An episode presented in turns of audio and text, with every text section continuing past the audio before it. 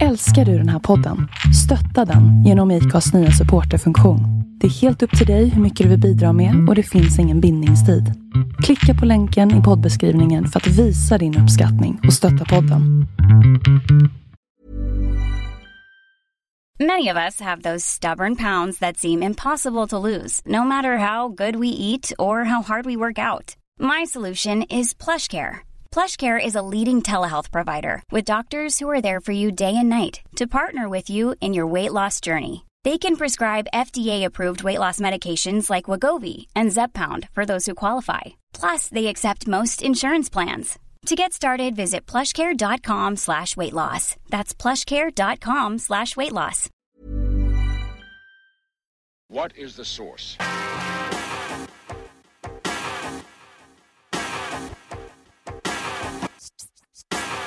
One, two, three, send it!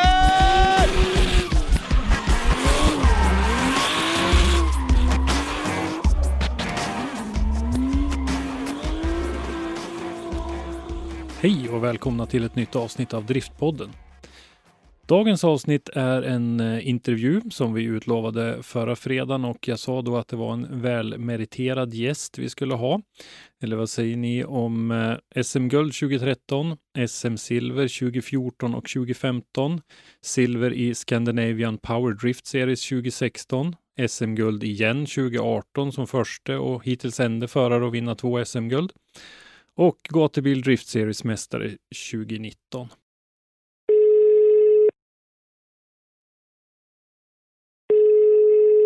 Och den vi pratar om är såklart Johan Andersson. Hallå, hallå. Tack så mycket. Tack så mycket.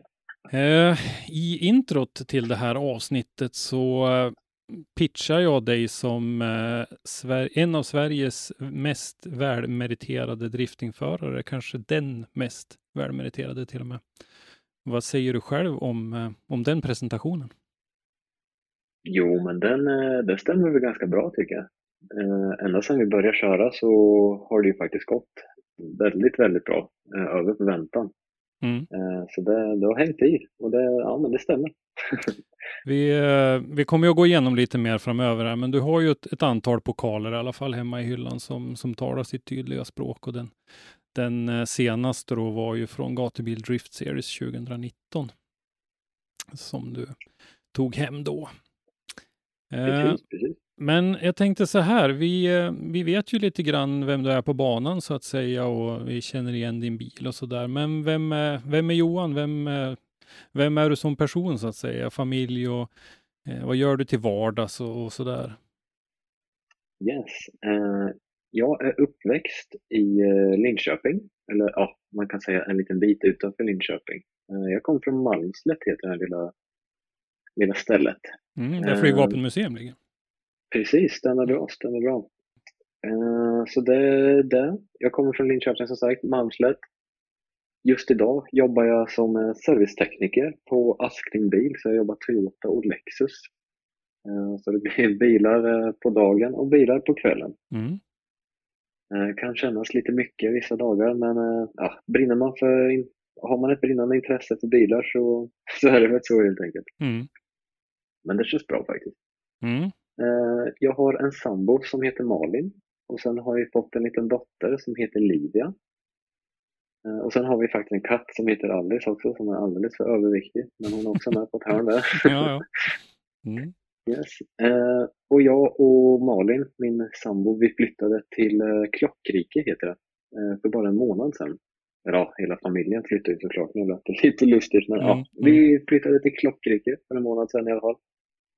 Eh, Så vi köpte vårt första hus nu. Vi hyrde ett hus tidigare och det som på test lite och det kändes bra så vi tog steget och köpte något eget nu. Och så det, verkar rulla på. Vi har ju bara bott en månad nu så det är lite tidigt för att känna sig in kanske men Mm. än så länge så känns det bra faktiskt. Ja, ja, men det är ju en stor grej. Det är ju lite så att Yes. vi, som sagt, vi känner ju igen ofta bilar och kanske hjälmar och sådär, men ansikten och, och mycket av det här bakom så är det inte Mm, alltid man har mm. koll på, på samma sätt. Nej, precis. precis.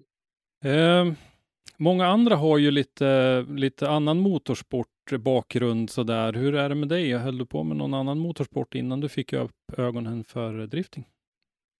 Ja, faktiskt. Eh, farsan har uh, kört mycket folkrace. Och jag var ganska, jag tror jag var en månad gammal när jag fick åka med på min första folkrace-tävling.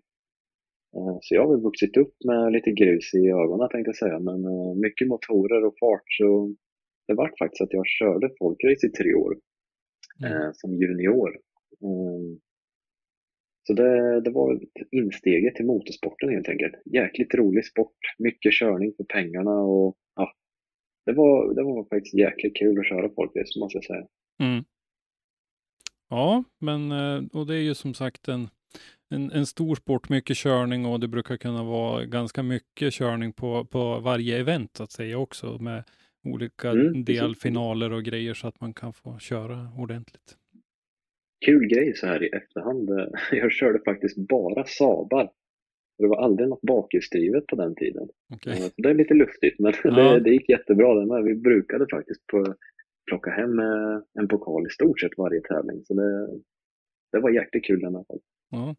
Ja, det är skönt att ha fått kompensera den där framhjulsdrivna tiden de är lite, med lite riktigt. precis, precis. Ja. Eh, när fick du upp ögonen för driftingen då, som, som sport? Ja, eh, som sport, det var nog i eh, högstadiet skulle jag säga. Men redan innan, det finns en liten rolig historia om, som morsan brukar säga. Eh, det, jag kanske gick i mellanstadiet, jag kommer inte riktigt ihåg hur gammal jag var. Jag var inte alls gammal. Eh, för farsan, det var så att farsan, på vintern så brukade han alltid, ja, hemma i Malmslätt så hade vi en vändplan som vi alltid åkte och vände på när vi skulle ja, iväg med bilen helt enkelt. Mm.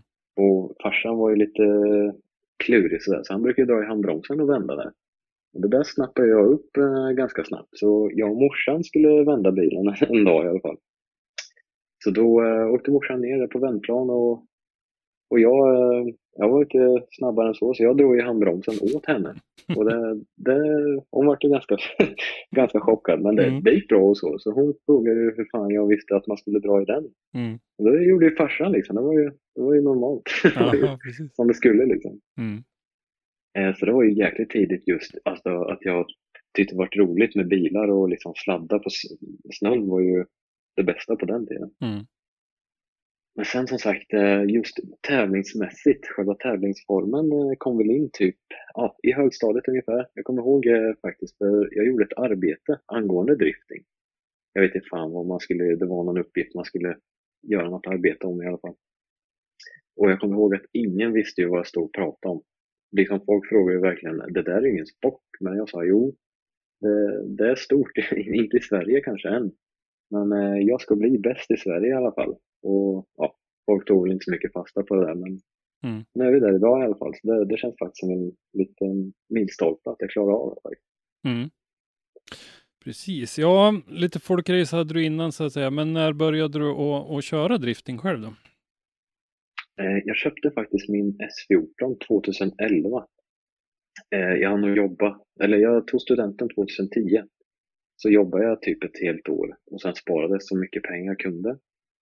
Och sen eh, så hade jag lite, det var så att min kusin hade en S14 redan innan jag tog körkort.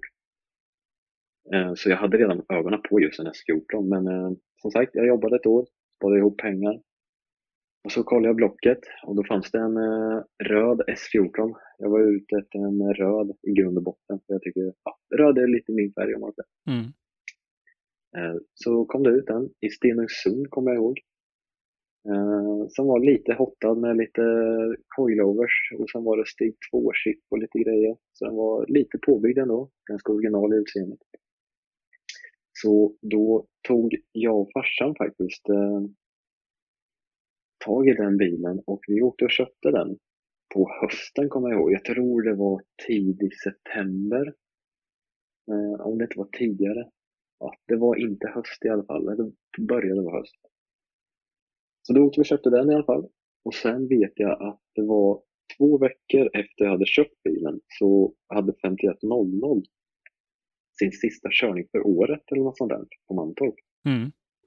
Uh, och vid den tiden så hade jag aldrig kört, uh, kört bil på bana överhuvudtaget och framförallt inte drifting på torr asfalt. Jag hade haft min Volvo 240 och kört lite på vintern innan liksom som vilken 18-åring som helst mm. säga. Men ja, inget mer seriöst. Eh, Men sen så fick jag någon idé om att jag skulle testa att köra på den här 5100-körningen och ja, det var, ju det, det var ju det roligaste jag gjort i hela mitt liv. Just att bara komma ut, sätta på sig en hjälm, komma ut på bana, slippa du vet det där med att kolla över axeln att det var olagligt du skulle köra, du mm. behöver inte bry dig om någon trafik. Det var liksom säkert på alla, alla sätt och just bara, det är ingen som kan säga någonting till mig att jag kör så hårt jag kan här ute, så brett. Och alltså det, det får ryka hur mycket det vill. Det är ingen som kan säga någonting. Så det var ju rena friheten för mig att komma ut på banan. Mm. Uh, och jag tyckte det var skitkul. Jag har faktiskt ett klipp uh, från just den körningen. jag satte faktiskt Parisen min första körning där, men det var ju full, full pedal från start och målrakan till i stort sett chikanen för att det skulle orka till att börja med. Men det, mm. det gick gjorde det. Det var inte så snyggt, men eh, det gick. Och jag var helt bunden redan då. Mm. Hösten 2011 sa du? Yes. Mm. Och det är den här S14 som du fortfarande har kvar? Stämmer bra faktiskt. Den har varit med, jag tror vi firar tio år i år. Blir mm. Precis. Så det får vi kanske fira på något bra sätt. Men som sagt, den har faktiskt hållit sig väldigt, väldigt eh, fin. Den har mm. varit med så länge. Mm. Just det. Ja, det var första eventet då. Väcktes eh, tanken på att börja köra tävlingar redan där eller? Ja, jag tror det fanns någon form av grundtanke om att vi skulle börja tävla. Eh, men inte så fort tror jag. Jag och farsan vi snackade om ja men då måste vi öva liksom, ta reda på hur man gör till att börja med. Mm. Sen eh, som sagt så gick det ju betydligt bättre än vad jag hade tänkt mig från början. Så då sa vi det, för på den tiden så var det ju, då var det inte SM-tecknet som kom 2012, för det kom 2013 sen, men 2012 så var, fanns det lite serier att köra ändå. Eh, och då var det ju bland annat Proint, hette den högsta klassen, då var man tvungen att ha bur och lite grejer. Och sen hade du instegsklassen som hette Modified. Mm. Eh, som tekniskt sett var gatbilen man körde med. Man körde en och en så det var ingen twin-körning ens en gång tror jag. Nej, precis. Eh, så där kommer jag ihåg att eh, vi sa att det är väl lika bra att liksom, ja, sätta igång med tävlingskörandet direkt. Men så kom vi till 2012 där som sagt och eh, vi höll på att bygga om min motor. På den tiden så körde jag SR20 som sitter i S14 mm. eh, ursprungligen om man säger. Och eh, det drog ut på tiden så vi missade faktiskt första deltävlingen där eh, på den säsongen, vilket var jäkligt synd. Men andra deltävlingen i alla fall gick av stapeln i Eskilstuna. Och det, vilket var min första tävling. Ja. Och den lyckades vi faktiskt att vinna. Mm. Det var extremt roligt att komma in i en helt ny sport och sen ja, kamma hem vinsten i första tävlingen. Det, det, hade vi inte trott faktiskt, men mm. det gick jättebra och det, det, var, det var jätteroligt faktiskt. Mm.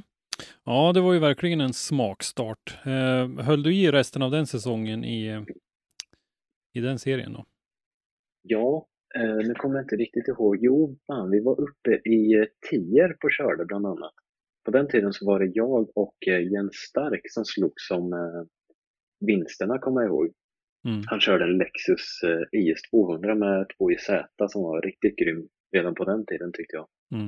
Eh, så vi slogs väl med, mellan eh, vinsterna på den tiden som sagt. Men jag tror inte ens jag kom jag tror jag kom fyra i serien där på grund av att jag missade första deltävlingen så det var lite tråkigt. Men ja, det gick bra och det vart ju blodad tand ändå och jag vet efter säsongens avslut här så ja, diskuterade farsan och jag lite att, hur vi skulle göra till nästa år. Och jag var väl typ mer inne på att ja men fan kan vi inte köra stora serien då?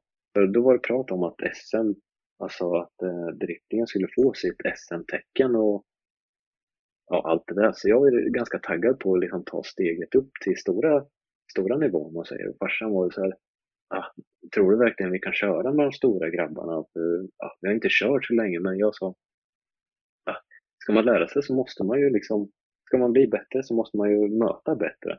Ja, det är ju det hela min karriär har gått ut på, att alltid sträva efter att bli bättre. Så vi gjorde faktiskt så att vi satte i bur i min bil eh, och sen så begav vi oss ut i SM helt enkelt 2013. Just det. Ja, och eh, SM eh, 2013, det, det blev ju ett, ett bra år för dig. Ja, faktiskt så började 2013 väldigt tråkigt eh, just för körningen. För jag hade kört med vanlig handbroms innan, alltså vajer. Mm. Och eh, vi bytte till en hydraulisk handbroms till just 2013. Och jag kommer ihåg det, alltså det här känns som det var igår. Eh, första körningen var som vanligt på Mantorp Park, jag tror det var Dots Drift Break. Tror jag det hette redan då också. Mm. Eh, och jag kommer ihåg det så väl, det var första, första passet ut på banan. Det var typ i stort sett inte en bil som körde, det var jag och någon mer. Och jag kom och värmde upp bilen något varv eller två där utan att sladda. Så initierade jag i alla fall mitt tredje varv. In i Parisen, vänstern, gick jättebra. Sen när jag skulle lägga över bilen in i högern sen, så släppte jag lite på handbromsen. Lite för tidigt, eller jag gjorde det någon miss. Det, jag gjorde någon miss i alla fall och bilen fick grepp. Och jag åkte rätt ut till vänster istället, rätt ut i gruset och ända in i däckbarriärerna. Så jag studsade emot däcken och flög tillbaka om man säger. Mm. Så det är väl en, ja, det var en ganska stor krasch tror jag, för huven var som ett V och det var, ja, jag vet att det finns en bild på bilen, den ser så jäkla tråkig ut alltså. Usch. Men eh, jag kunde köra därifrån i alla fall, så bilen var ju hel, ja, den såg väldigt tråkig ut, men den var hel där den skulle vara hel i alla fall. Mm.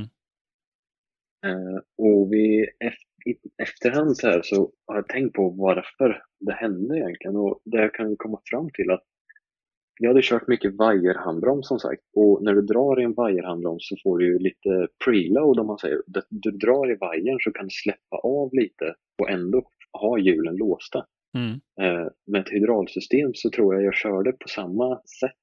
Bara att jag släppte på trycket och liksom det räckte att jag släppte så lite för att hjulen skulle börja rulla igen och få fäste. Mm.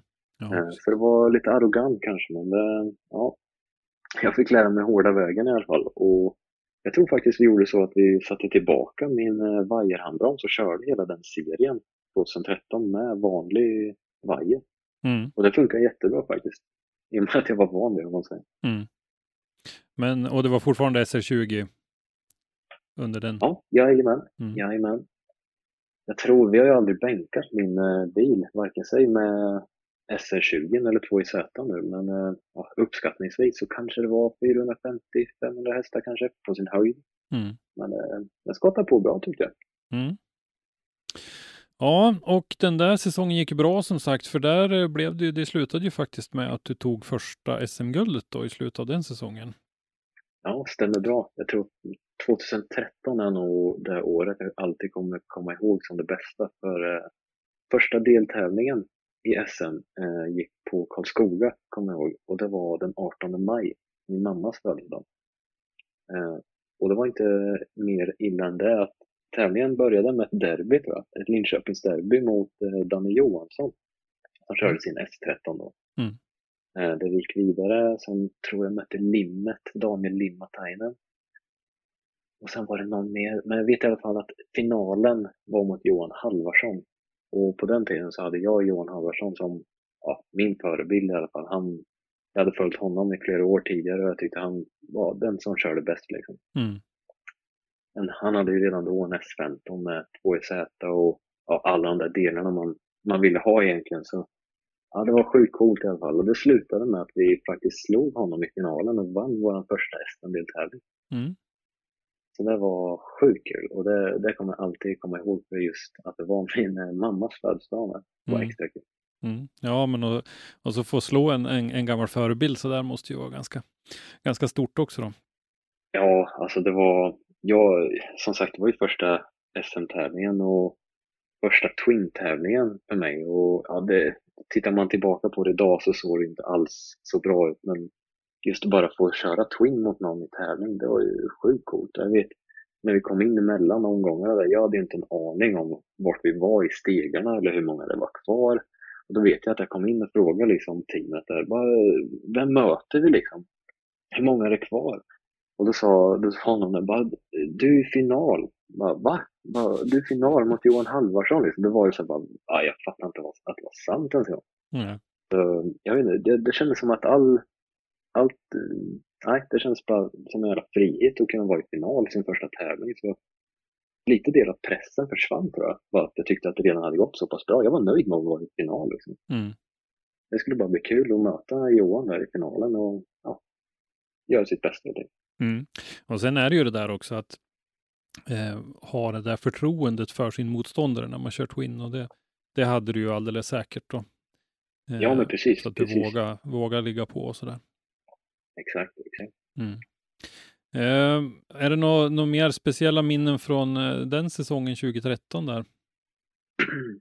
Eh, nej. Det flöt väl på tänkte jag säga, men vi var ju på Mittsverigebanan och åkte. Jag tror det är enda gången vi har varit där och kört. Eh, då kommer jag ihåg att i topp fyra så sköt jag tryckrör i starten mot just Jens Stark. Så det, det sved lite faktiskt. Men ja, i stora hela så gick hela den säsongen väldigt bra. Mm. Och eh, jag tror jag kom i finalen mötte jag Sjödin i finalen på Mantorp. Eh, och som sagt, eh, nej, men det kändes bra rakt igenom. Jag var jättenöjd och jag fattar fortfarande inte att det gick så pass bra. Eh, för, för vara första säsongen liksom. Eh, mot alla storfräsare på den tiden. Mm. Det var ganska många, just 2013 så skulle jag nästan säga att det var det var flest stor, alltså stora namn som körde och det var extremt kul. Liksom. Mm. Ja, det var innan. Det har ju varit liksom ett generationsskifte här under några år. Men Mm. där var väl eh, många av de där äldre eh, herrarna med fortfarande också. Precis. Mm, så det slutade som sagt med ett SM-guld i alla fall. Och, eh, men var du nå ute på några internationella utsvävningar under, under den säsongen? Eh, nej, inte 2013. Eh, då körde vi faktiskt bara SM som sagt. Mm. Eh, så det var inte mycket mer. Nej. Eh, och 2014 eh, med blodad tand då så klev du in i Yes. SM även det året. Jajamän, jajamän. Eh, då hade man ju lite att försvara helt plötsligt. Mm. Eh, det hade man inte trott. Men eh, som sagt, det året så vann Fredrik Sjödin vet jag. Mm. Jag tror om inte han vann alla tävlingar så vann han i stort sett, ja det måste nästan ha varit alla Jo, tävlingar. han vann alla det året. ja. Ja, det var så pass Och tråkigt. var, han sagt. hade väl Ja. 500, 500 poäng i tabellen just för att det var väl någon sån där dubbelpoängtävling tror jag i eh, Ja, finalen. men det stämmer. Det stämmer. Mm. Och jag kommer ihåg, det jag kan försvara mig mot, det var att Sjödin körde på R-däck. Han var, jag tror han var bland de första i, i Sverige att köra på R-däck. Mm. Och för de som vet så R-däck, bilen går ju betydligt fortare på R-däck. Så jag vet att vi möttes i antingen en eller två finaler och jag var lika förbannad varje gång för jag hängde inte med. Jag körde på gatdäck liksom. Mm. Och Sjödin bara stack iväg liksom. Det var svårt att hänga med men det var, det var inget emot reglerna så inget ont emot Sjödin. Han kör jättebra och har alltid varit en duktig förare så han var verkligen värd guldet. Men eh, som sagt, den stora differensen på däcken hade nog kunnat gjort det lite jämnare ifall, ja, säg att Mm. vi hade kört R-däck på den tiden med. Men då var verkligen inte min ekonomi där så nej, det fick bli gatdäck och ja, det fick bli silver helt enkelt. Mm. Ja, mm, guld och silver efter två säsonger är ju, är ju en, ändå Ja, en fantastisk, eh, eh, fantastiskt resultat. Ja, det är godkänt. Mm. Sen var det faktiskt eh, topp tre, kommer jag ihåg, inför finalen. Fick eh, chansen att åka till Drift Allstars final som gick i Litauen, i Kaunas. Eh, Ja. så jag tror det var bland annat jag och sen var det Ivars som åkte och sen var det ju Sjödin. Och sen var Rasmus Möller eh, där med, kommer jag ihåg. Men i alla fall, vi var ett gäng svenskar som åkte över på, med båt.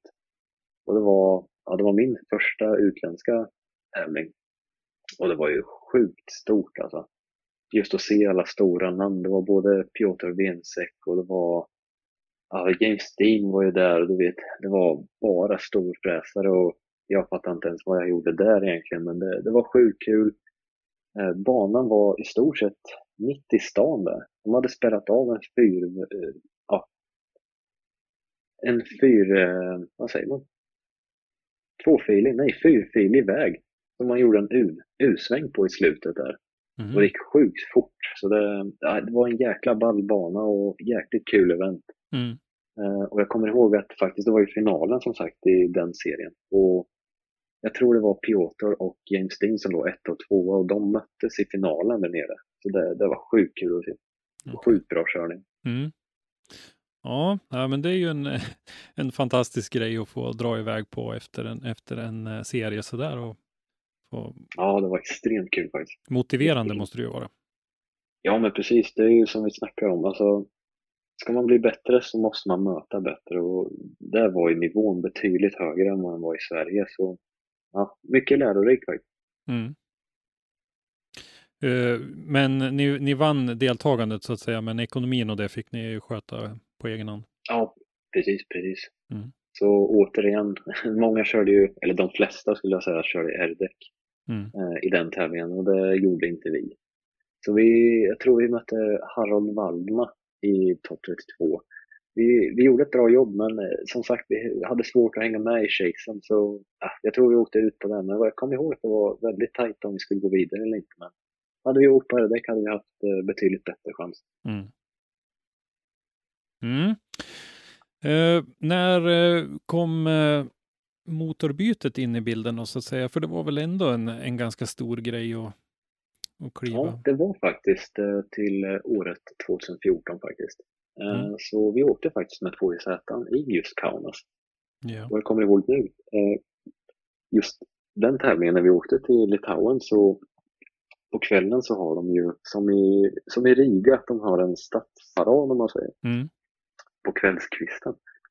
Eh, och det hände en liten grej där, för ja, på något sätt så hamnade jag bakom, det var som en mediabil med flak på där både Bandana Boy och Vince Knight och alla där riktigt eh, bra videokillarna stod alla vi gjorde ju tecken med händerna att jag skulle börna och du vet sådär. Mm. Och vi hade blivit tillsagda att vi inte fick börna mm. under den där kortegen. Men eh, ja, med lite grupptryck där så råkade jag släppa loss där på kullerstenen. Och jag tyckte väl att det, det rök lite dåligt på ettan så jag skulle slänga i tvåan där lite snyggt. Bara att jag slängde upp eh, kopplingen lite för snabbt tror jag. För båda drivaxlarna gick av samtidigt. Så det vart ju jäkla pinsamt där att vi fick eh, rulla in till kanten där och börja putta bilen och det vart världens grej. Ja, det, jag vet inte, det slutade med i alla fall att Sjödin, deras, de hade med sig deras dragbil. Så vi fick åka på en boxeringslina tillbaka till depån där. Så, ja, det vart inga böter i alla fall, men eh, ja, det hade säkert kunnat råkat betydligt mer illa ut. Mm. Så här ja. i efterhand så är det väldigt roligt i alla fall. Ja, Ja, de är, det är ju, jag har ju varit i Riga och sett den där stadsparaden och det är ju faktiskt mm. riktigt, riktigt roligt. Nu har de ju tyvärr tagit bort Ja, det är riktigt coolt. Ja, det var riktigt häftigt faktiskt. Mm. Eh, 2014 var det. Eh, säsongen 2015, gjorde du några större uppgraderingar inför den? Hur har, hur har bilen eh, utvecklats under de här åren? Och motorbytet har vi redan nämnt. Ja, precis. Eh, jag tror till mellan 2014 och 2015 så var nog bilen i stort sett identisk. Eh, ja, som sagt, jag har gjort väldigt lite mellan åren. Eh, så det, det är väl det som har gjort att jag kan, jag kan bilen utan och innan. Utan den har betett sig likadant sedan sen i stort sett vi började. Vi har tagit en sak i taget och försökt att inte hålla på i alla hörn samtidigt. För, att, för sen vet, börjar det strula så vet du inte vilket hörn vi ska börja felsätta på. Liksom. Mm. Så den såg väl i stort sett likadan ut. Det var ny livery. Eh, ja, dekalerna har vi bytt i stort sett varje år om man säger. Eh, så 2015 körde vi SM igen. Eh, och då var det ett silver då med i serien faktiskt. Jag kommer ihåg, eh, jag tror jag vann flera tävlingar den säsongen, men den som vann var ju David Skogsby. Eh, David Skogsby är också en eh, riktigt bra förare, så inget ont mot han, att han vann, utan väldigt rolig kille att möta, kör väldigt stabilt och vi hade flera, flera battles mot varandra året här för mig. Men det som gjorde att vi inte vann, det tror jag beror på att Sverige fick till sin första topp 32-stegen nämligen. Och vi hade sån otur i Karlskoga att vi fick möta Granlund i topp 32 och det spöregnade kommer jag ihåg. Mhm. Och Granlund är ju också en väldigt, väldigt duktig förare som man gärna hade kanske mött i, ja, långt upp i stegen. Mm. Men hur som helst så mötte vi honom i topp 32 och jag gjorde ett litet, litet misstag. Att jag korrigerade för mig någonstans där. Så det slutade med att vi åkte ut ja, i topp 32. Det tillbringar ju en jäkla poängförlust helt enkelt. Man Mm. får ju i stort sett inga poäng alls. Eh, så det var nästan som att vi missade en tävling helt. Eh, men ändå så kom vi tvåa den serien eh, det året. Så ja, man får väl vara nöjd helt enkelt. Det, det kan inte alltid gå bra utan man får se framåt och bita i det sura äpplet när det går dåligt. Mm. Hur många deltävlingar var det den säsongen? Oj, kan det varit fyra? Jag tror det var både på Mantorp, Karlskoga, eh, Sturup körde vi det året, vet jag. Eh, bland annat. Och sen Sundsvall. Sundsvall var med, ja, precis. Ja, precis. Så det, jag tror det var fyra eller fem, om jag inte minns rätt. Mm. Det var väl det året det var dubbla tävlingar här i Sundsvall tror jag faktiskt. Det var eh, SM ena dagen och sen var det eh, den här Northern Drift Series körde en del tävling också. Ja, ja, visst var det så. Visst var det så. Mm. Det stämmer. Just det. Ja, då var det ett guld och två silver på tre säsonger eh, och eh, funderingarna inför säsongen 2016. Hur gick de då? Ja, jag vet inte eh, riktigt vad tankarna var riktigt, men vi var ju sugna på att köra lite nya banor bland annat. Eh, och sen komma lite utanför Sveriges gränser var väl också målet för att möta nya, nya förare helt enkelt. Eh, så vi satte eh, span på att köra Scandinavian Power Drift-serien, som den hette på den tiden. Eh, och det var bara tre deltävlingar, men det var lite större event. Så Ja. första deltävlingen den gick faktiskt i Danmark på deras eh, DHB-event. Snarlikt eh, gatubil skulle jag säga. Mm. Men, Danmarks eh, ja. häftigaste bil eller något sånt där är det väl? Ja, Hurtigaste. Hurtigaste, ja just det, Hurtigaste. Mm. För de kör både dragracing och eh, drifting på det Mm. eventet. vet jag. Just det. Eh, så det, det, var, det var verkligen en eh, jäkla rolig resa med. Vi tog båten från Göteborg till Tyskland jag för mig. Eh, och sen vidare till Padborg. Det var ju som en flygplats. Eh, ja, allt hela eventet låg på. Man säger. Mm. Det var jäkligt kul. Jag kommer ihåg eh, att det var, jag tror det var över 60 förare som anmälde sig till att köra tävlingen. Så det var ju ganska hård konkurrens på det sättet. Nivån kanske inte var jättehög bland förarna så, men det var ju både förare från Norge och Sverige och ja, framförallt Danmark och sen tror jag det var flera från Tyskland. med. Så det var, det var extremt roligt att se så många som ställde upp i en tävling. Det var ju det var något nytt för oss också. Det brukar ju aldrig vara ja, knappt över 30 förare annars. Men nu var det helt plötsligt dubbelt så många. Mm.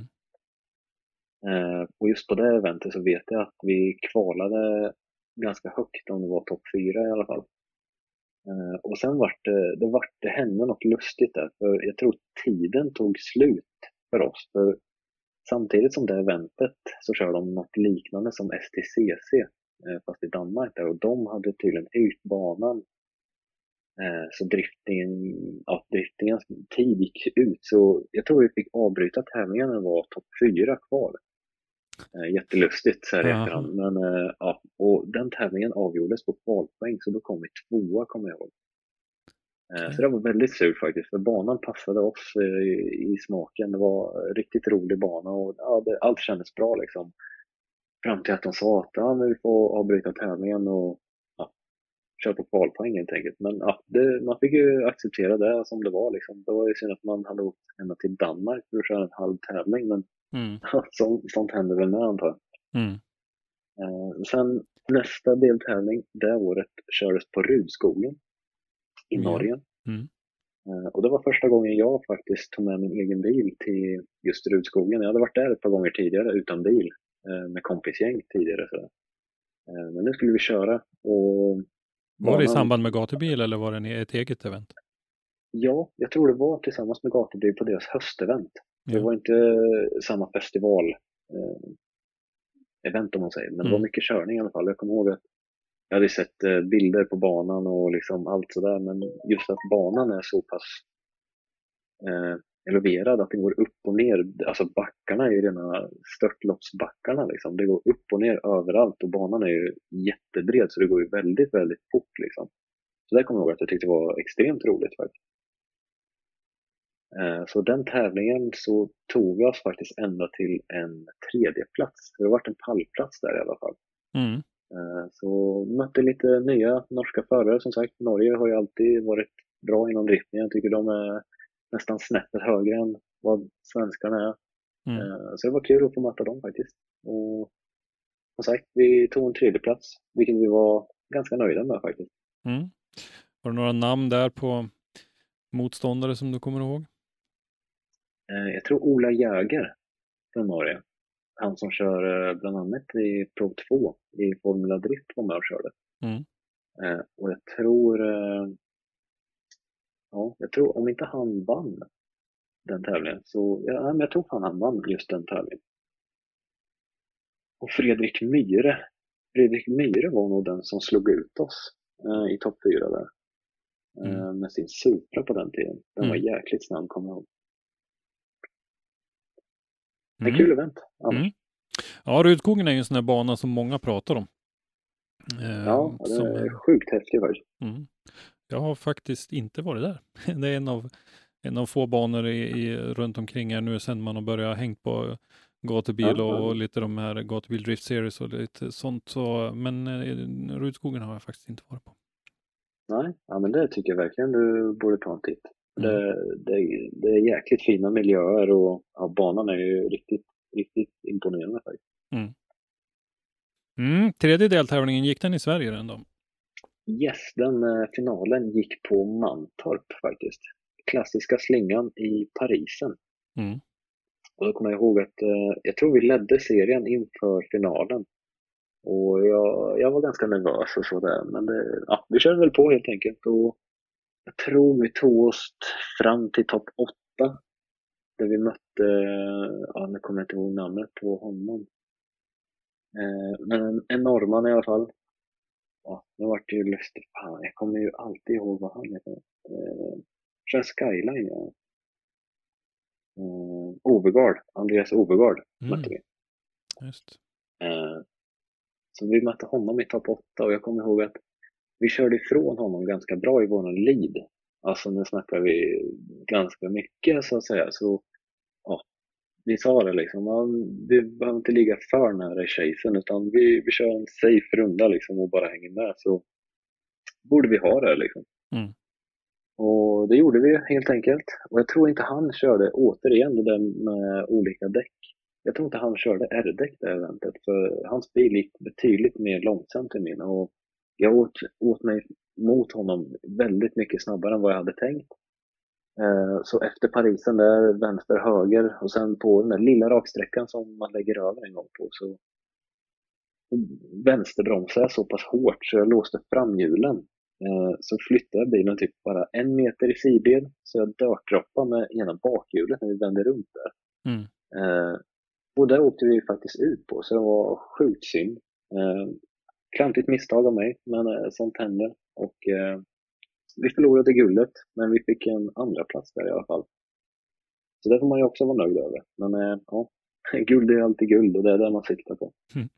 Jo, naturligtvis, men en, en silverpokal som sagt i, i den där serien var ju väl en absolut en framgång för det, det lät Ja, ju som en riktigt som. häftig serie faktiskt. Ja, det var, det var jätte, jättekul med olika länder som sagt, lite lagom.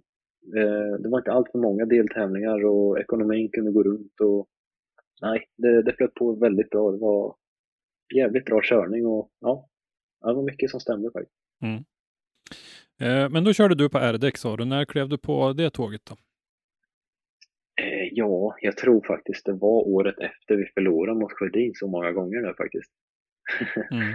Eh, det var så att ekonomin tillät inte riktigt att vi skulle köra bara R-däck så jag tror det var i ett eller två år. Jo, det var nog fan 2015 och 2016 så tränade vi på gatdäck på eventen. Och sen när stegen började så satte vi på R-däck. eh, Mm. bara för att hänga med. Mm. Och de, de som har kört på gatdäck och R-däck vet att bilen beter sig betydligt annorlunda mot eh, ja, vilka däck man kör på som sagt. Så det var, det Mm. var lite svårt att köra på det sättet. För, säg att du hade tränat in dig på banan med gatdäcken och känt att ah, men det här flyter på bra nu. Liksom. Och sen till stegen så körde du på R-däcken och då greppade du dubbelt så mycket och du vet zonerna vart ju helt andra att ta sig ut i. Och det, Mm. ah, det var svårkört men det var liksom det man fick ägna sig åt. Om inte, I och med att vi inte hade råd att köpa bara R-däck så Mm. fick det gå. Liksom. Och det, det funkade ju också uppenbarligen men det var inte optimalt men ja, det var det vi hade. Mm. R-däcken är väl så att du måste ju pressa dem ganska mycket hårdare sådär, men gör du det och du får, får upp värmen och, och rätta greppet i dem så greppar de ju otroligt mycket bättre än, än vad Ja, gatdäcken precis, precis. Mm. Du har ju framförallt på R-däck så har du mer kontroll över bilen, brukar jag säga. Du har mer kontroll på vart du kan placera bilen på ett lättare sätt. Mm. Gentemot att du kör på ett sämre däck som du mer halkar runt på. Eh, De här små marginalerna blir ganska stora helt plötsligt. Mm. Mot att du har ganska mycket fäste och du kan göra lite som du vill för du vet att du inte kommer glida, glida i onödan om man säger. Mm. Så det, har man Mm. bara lärt sig att köra R-däck så kommer man nog aldrig gå tillbaka till gatdäck tyvärr. Nej. Det är lite roligt när man pratar med folk eh, när man är på kontoret och sådär och man berättar vad man är intresserad av och man åker runt och tittar på och sådär. Så, då eh, alla förutsätter liksom att det är gamla vinterdäck från däckhögen hos den lokala däckhandlaren. Liksom. Och, nej, man Precis, precis. förklara liksom att det här är liksom 245-255 breda ny, spritt nya racingdäck. Liksom. Exakt. Det låter så lustigt att vi ska åka så fort som möjligt även fast vi sladdar liksom. Ja, Det, det är många som rynkar på näsorna liksom och nej, det, det ska inte vara möjligt liksom. nej. Jo, det, det, det är väldigt extremt. Jag måste säga drifting är ju den sporten som jag tycker är framförallt coolast. Alltså. Det, du, du tar ju bilen till det absolut maximalaste testet Mm. och liksom du använder varenda centimeter av banan och det är betongväggar och du ska köra nära den andra du kör emot. Och det, det, det är 100% action och det är så mycket adrenalin. Så fort man ser en bil på banan så är det liksom full rulle. Mm. Mm. Men, Ja, det är häftigt. Men eh, vi går till li- lite grann mer om bilen här. Eh, min bild är att det är ganska mycket plåt på din bil fortfarande.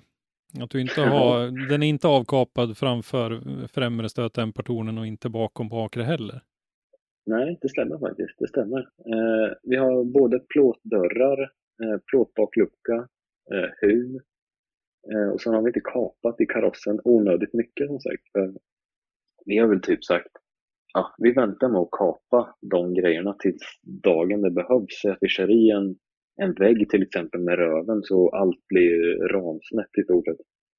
Ja, då har vi en anledning till att kapa bort det här. Men, men så, länge, så länge plåten är rak så får den sitta. Liksom. Det, Mm. det är bra barlast. Liksom. Det, blir, det blir god tyngd på bakhjulen. Mm. Ehm, det, ja, det är väl både en fördel och en nackdel kan jag tänka mig. Men det, som sagt, vi har inte gjort något i onödan. Och jag tror det var förra året vi, min bil för övrigt är ju väldigt, väldigt gatlegal fortfarande. Jag, jag har kvar värmepaketet. Så jag kan få kall och varm luft om jag vill på fötterna och Mm. på rutan. Jag tror jag tog bort bakrutevärmen eh, förra året. För vi använder den knappen till en vattenpump i dagsläget. Annars så, ja, elhissarna är kvar. Som sagt, eh, plåtdörrar och ja, ljusjustering. Ja, tändningslås är kvar. Så det är ju nästan en modifierad gatbil brukar vi säga. Mm. En tävlingsbil. Mm. Ja, det är intressant. Eh, Det finns ju många andra som är extremare byggen så att säga där. Ja, precis. Eh, Men sen då, 2017, hur, hur gick tankarna där? Ja, jag vet inte om vi hade känt att vi hade tävlat, tävlat nog för ett tag. Det tar ju på batterierna och liksom ladda om varje år och ja, vi kände väl oss ganska nöjda så till 2017 så lackade vi om bilen bland annat. Vi fokuserade på lite annat. Eh, Så nu har vi en treskiktsfärg, en Mazda-färg faktiskt. Eh, Jag tror det är ganska udda med på en driftingbil att man har en treskiktsfärg. Mm. Eh, Många bilar draperas ju och lägger ja, drapering över om man säger. Mm. Men våran bil är faktiskt lackad eh, och brukar hålla sig ganska så hel efter säsongerna. Så, ja, det är väl lite roligt att kunna ha en bil som faktiskt är blank och har en riktig lack bland annat. Mm. Men eh, 2017 gick väl i stort sett bara ut på latch. Vi körde för att det var kul. Liksom. Vi körde de eventen vi tyckte var roliga, ingen stress. Jag kommer ihåg att eh, vi bytte stötdämpare det året. För jag hade, ja, mina stötdämpare, många är ju sådär inom driften att de ska hålla på och ställa in stötdämpare till varje tävling, du vet, och klickar hit och klickar dit. Jag, jag har aldrig klickat på mina stötdämpare efter jag satt dit dem. Eh, stötdämparna som satt på bilen 2011 satt fram till 2017. Och då hade jag inte ens rört ja, någon av dem i stort sett. Mm. Eh, Vi fick gängpaj i en stötdämpare i höjdjusteringen har jag för mig. Så vi bytte faktiskt stötdämpare till ett par BC eh, 2017. Eh, Och då vet jag att vi åkte till ett event på Gröndal här för mig att det. Eh, För att testa just stötdämparna och justera in bilen om man säger på ett vettigt sätt.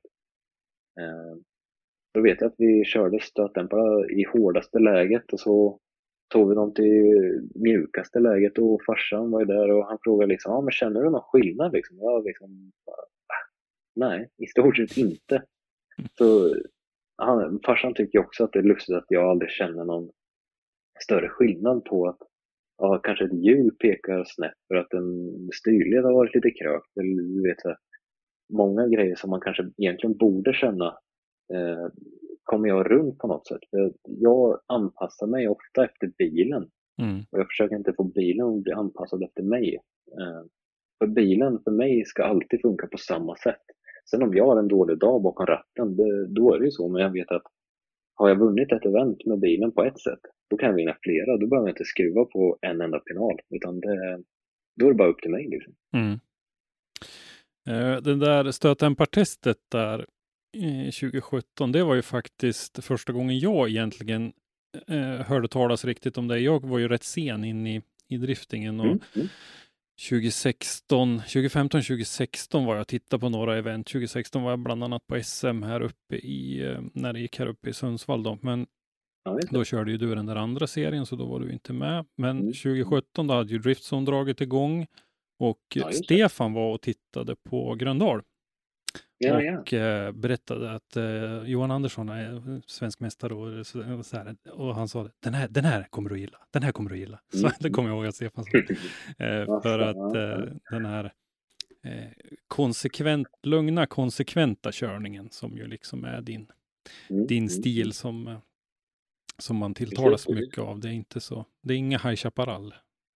Nej, precis. Det brukar vara ganska sansat i alla fall. Mm, ja. Försöka göra likadant varje gång. Liksom. Mm. Ja, så det blev ett litet mellanår där då. Men sen så kände du att det var eh, dags att kliva på tävlingskörningen igen. Så då blev det SM 2018. Ready to pop the question? The jewelers at BlueNile.com have got sparkle down to a science with beautiful lab grown diamonds worthy of your most brilliant moments. Their lab grown diamonds are independently graded and guaranteed identical to natural diamonds, and they're ready to ship to your door. Go to BlueNile.com and use promo code LISTEN to get $50 off your purchase of $500 or more. That's code LISTEN at BlueNile.com for $50 off. BlueNile.com code LISTEN. Mom deserves the best, and there's no better place to shop for Mother's Day than Whole Foods Market. They're your destination for unbeatable savings, from premium gifts to show-stopping flowers and irresistible desserts. Start by saving 33% with Prime on all body care and candles. Then get a 15-stem bunch of tulips for just $9.99 each with Prime. Round out Mom's menu with festive rosé, irresistible berry chantilly cake, and more special treats. Come celebrate Mother's Day at Whole Foods Market. Yes, eh, för att återgå till 2017 bara så var det då jag kom i kontakt med Andreas Wilsén Mm. eh, som förändrade ganska mycket mitt, eh, mitt körande om man säger. För jag har aldrig haft något riktigt garage att hålla på i. Vi har alltid håll- hållit på i farsan. Farsan har ju eget företag, bilverkstad, MGR och bilservice för övrigt. Som vi alltid har tagit bilen till så fort vi ska göra någonting. Eh, ja, där har vi alltid haft lyft och sådär. Mm. Jag har aldrig haft ett riktigt eget garage och eh, på hösten där, kommer jag ihåg 2017, så kom vi i kontakt med Andreas Wilsén. Eh, jag tror det var farsan och han som började prata lite i depån och ja, farsan sa Ja men den där Andreas, eh, han verkar ju trevlig liksom. Ja men jag hade aldrig pratat med honom tidigare och sådär. Men så kom han, jag för att vi var i ett garage på Mantorp. Eh, så kom han upp där och vi började prata lite och ja, han sa väl att eh, ja, hans bil inte funkade riktigt så här eh, klanderfritt och sådär och han tyckte det var roligt med en lokal förare som jag. Vi var så trevliga mot honom med som var en liten nybörjare enligt honom. Mm. Så det slutade väl med att vi, vi vart riktigt tajta där och så frågade Wille om vi skulle köra tillsammans på det sättet liksom, som ett team. Eh, Under just Generations Highways då. Mm.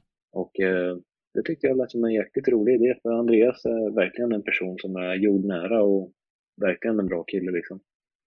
Så det var ganska givet för mig att säga ja i det läget. Så jag vet att just det året, eh, 2017, så började vi, vi körde faktiskt tillsammans på banan eh, ganska, ganska bra faktiskt. Jag har för att det var blött visserligen, men jag vet att vi tog en jäkla bra, massa bra bilder inför att vi bildade teamet så att säga. Mm. Eh, så vi körde jäkligt bra på banan då faktiskt. Så det var kul. Så idag så kör vi som sagt teamet med Andreas Wilsén och mig som förare. Och vi har ett eget garage precis bredvid Wilséns, eh, Wilséns bygg. Ja. Och Wilséns är ju Andreas Wilséns företag. Eh, ja, byggföretag som Mm. funkar väldigt, väldigt bra. Så, ja, jag är jäkligt lyckligt lottad med garage och hela köret nu så det funkar jättebra. Mm. Ja, det är ju viktiga bitar det där också, allt det här runt omkring som ska fungera om det ska bli något. Och, Ja, precis, precis. så att, eh, mm. Ja, men då klev ni in i eh, Swedish Drift Championship blev det ju då, då 2018 där och då körde ju Andreas Mm. i RM-serien med sin eh, Jajamän. 350Z va? Yes, stämmer bra. Och du i SM-serien. Och eh, Yes. det blev ju en, eh, en trevlig säsong det också. Började med en eh, tredje plats på Mantorp Park, men då hade vi flyttat oss ifrån eh, Parisen. Då var vi uppe i Yes. Mjölbydelen som vi brukar kalla den. Eh, Precis. Södra slingan där. mm, precis. Eh, lite bakgrund till det är att Max, eh, Max Lundgren från Mantorp Park.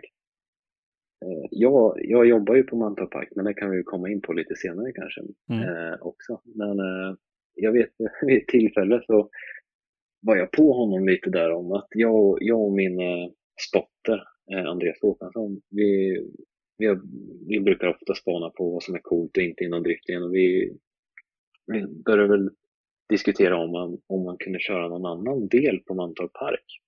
Just som tävlingsdel om man säger. Mm. Eh, och då började vi snacka om södra slingan, att man tar fart över krönet efter Mjölbykurvan och sen kör det partiet efter. Eh, det är ganska kort men det, det är ganska, ganska avancerat skulle jag säga. För att initiera över det där krönet, det, det är inte bara som bara att göra liksom. Nej, nej, verkligen inte. Men så snackade jag i alla fall med Max eh, en del. Och han sa, han var ju inte så jävla på från början, men sen så ja, gjorde jag lite bilder på Photoshop och visade liksom, ja men det här, det här borde funka liksom. Mm. Sen vet jag att eh, Max nappade till slut och ja, vi körde faktiskt en tävling åt det här hållet. Men det vart lite krångligt den tävlingen tycker jag, för då var ju inte banan asfalterad så som den är idag, utan då kör vi på ursprungsasfalten om man säger. Och det vart väldigt, väldigt knort runt eh, i den där 90-graderskurvan, så det var Mm. verkligen inte optimalt. Det gick gjorde det, men det var inte optimalt. Det gick hyfsat för Eh, er i SM-klassen. Ja, RM-förarna precis. hade betydligt mycket svårare att få ihop det där Ja. den gången, minns jag. Men Precis. den där lilla asfaltkilen där i, i, eh, där i ingången till den, det har gjort underverk för den där banslingan Ja, ja, ja. som jag tycker är mycket, jag tycker mycket bättre om den södra slingan än vad jag tycker om, Mm. om Parisen.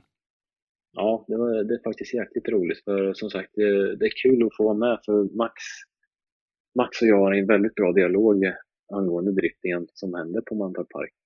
Eh, Så jag fick faktiskt vara med och liksom utveckla lite det med asfalteringen bland annat. Så det känns som vi fick till det riktigt, riktigt bra nu. Så det, det är ju verkligen en, ett parti runt banan nu som man kan verkligen ta i liksom och känna Mm. att fan, här, går det, här, här går det gött. Liksom. Ja.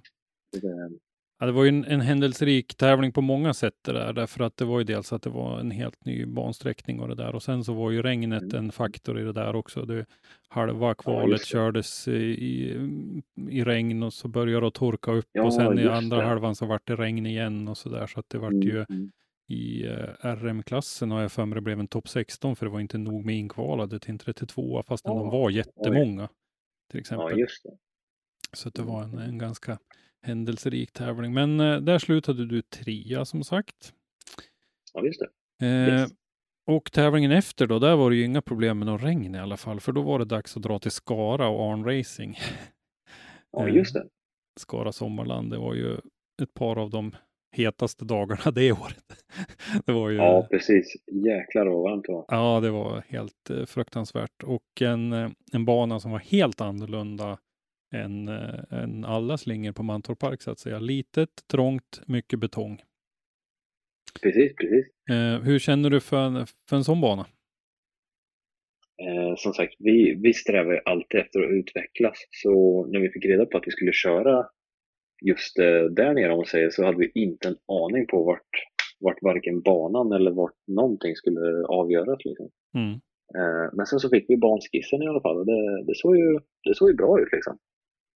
Eh, så kommer jag ihåg när vi kom ner eh, till, till själva banan eh, med bilarna och sådär. Så var det ju väldigt, väldigt betydligt mindre än vad vi hade Mm. tänkt oss. Ja, det samma Eh, reflektion hade jag också. Men eh, alltså det var ju fullt eh, genomförbart men eh, Mm. det var väldigt mycket tajtare än vad vi hade tänkt oss. Och det var ju mycket betongväggar. Det var ju i stort sett bara betongvägg runt hela banan så det var ju lite nytt för oss med. Men det, det, vi såg ljus på det och det, det flöt på som sagt. Tävlingen funkar skitbra. Bilen funkar skitbra med i vanlig ordning. Eh, slutade med att vi hamnade i final mot Kim Fors om jag inte minns fel. Mm, Och lyckades ta vinsten där med faktiskt. Mm. Så det, Mm, det är en ja. helt godkänd tävling faktiskt. ja, nej, det var ett trevligt event. Många pratade om det där och det var faktiskt ett trevligt event. Eh, Mm. Sen var det GTR Motorpark, va? Ja, det var det nog. tror jag. Det, det var det. Där har jag för mig det var lite regn och lite alla möjliga förhållanden. Och om inte jag minns alldeles fel, för den var jag faktiskt inte på, men då har jag för mig att man körde den baklänges. Man får inte säga baklänges, men det är baklänges. Mm, mm. Ja, stämmer bra. Stämmer Mm. bra. Nerför, Eh, och nerför då vet, jag att, eh, då vet jag att det var väldigt tajt mellan mig och Pavel Korpelinski i poäng. Eh, och den banan eh, tycker jag, Gröndal är en jätterolig bana för att köra tävling på faktiskt. Eh, väldigt teknisk, eh, många kurvor, så man, det finns många utrymmen för misstag men också många tillfällen för att visa att man verkligen har kontroll på läget helt enkelt. Mm. Eh, och den tävlingen slutade med att vi var i final mot just Pavel Korpelinski. Och eh, som sagt, det var blött och lite sådär och han hade väl lite bättre fäste i sin BMW. Hans BMW är ju sjukt, eh, sjukt bra byggd och liksom det var väldigt bra fart i den redan då. Mm. Så vi hade lite svårt att hänga med i chasen faktiskt. Men eh, som sagt, vi slutade på en andra plats som vi, som vi är nöjda med faktiskt. Mm. Eh, strävar alltid efter att få med oss en pokal hemma har vi alltid sagt, ja, har vi alltid sagt faktiskt. Mm. Eh, Då kan man känna sig nöjd. Men eh, som sagt, en andra plats fick det bli och jag tror han tog över eh, serieledningen efter den tävlingen. Mm. Det stämmer, han ledde inför sista då som ju var här uppe i Sundsvall. Ja, just det. Just det. Mm. Men eh, där, eh, han blev ju utslagen då i eh, topp åtta vill jag minnas. Och Ja, i Sundsvall ja. ja. Det, det var väldigt mycket, mycket nerver i luften när vi åkte upp till Sundsvall den gången faktiskt. Som sagt, vi har ju alltid, alltid målet på att vinna. Vinna en serie känns ju betydligt bättre att komma tvåa liksom. Så, och jag visste att Pavel, Pavel är ju en extremt bra förare Hanna. Så som sagt, stegen började där och jag vet att jag stod borta vid startplattan eh, för att värma upp mot min motståndare. Och sen eh, vet jag att Pavel var ute och körde sin runda. Och jag kommer inte ihåg vem han mötte, men det var i alla fall topp 8 som sagt. Och min spotter, Andreas eh, Bosse som vi kallar han sa till mig i radion att du, eh, Pavel åkte ut nu. Och jag trodde han skojade liksom och bara, ja men kom igen nu liksom, vad, vad säger du nu? Ja, nej, Pavel, Pavel åkte ut liksom.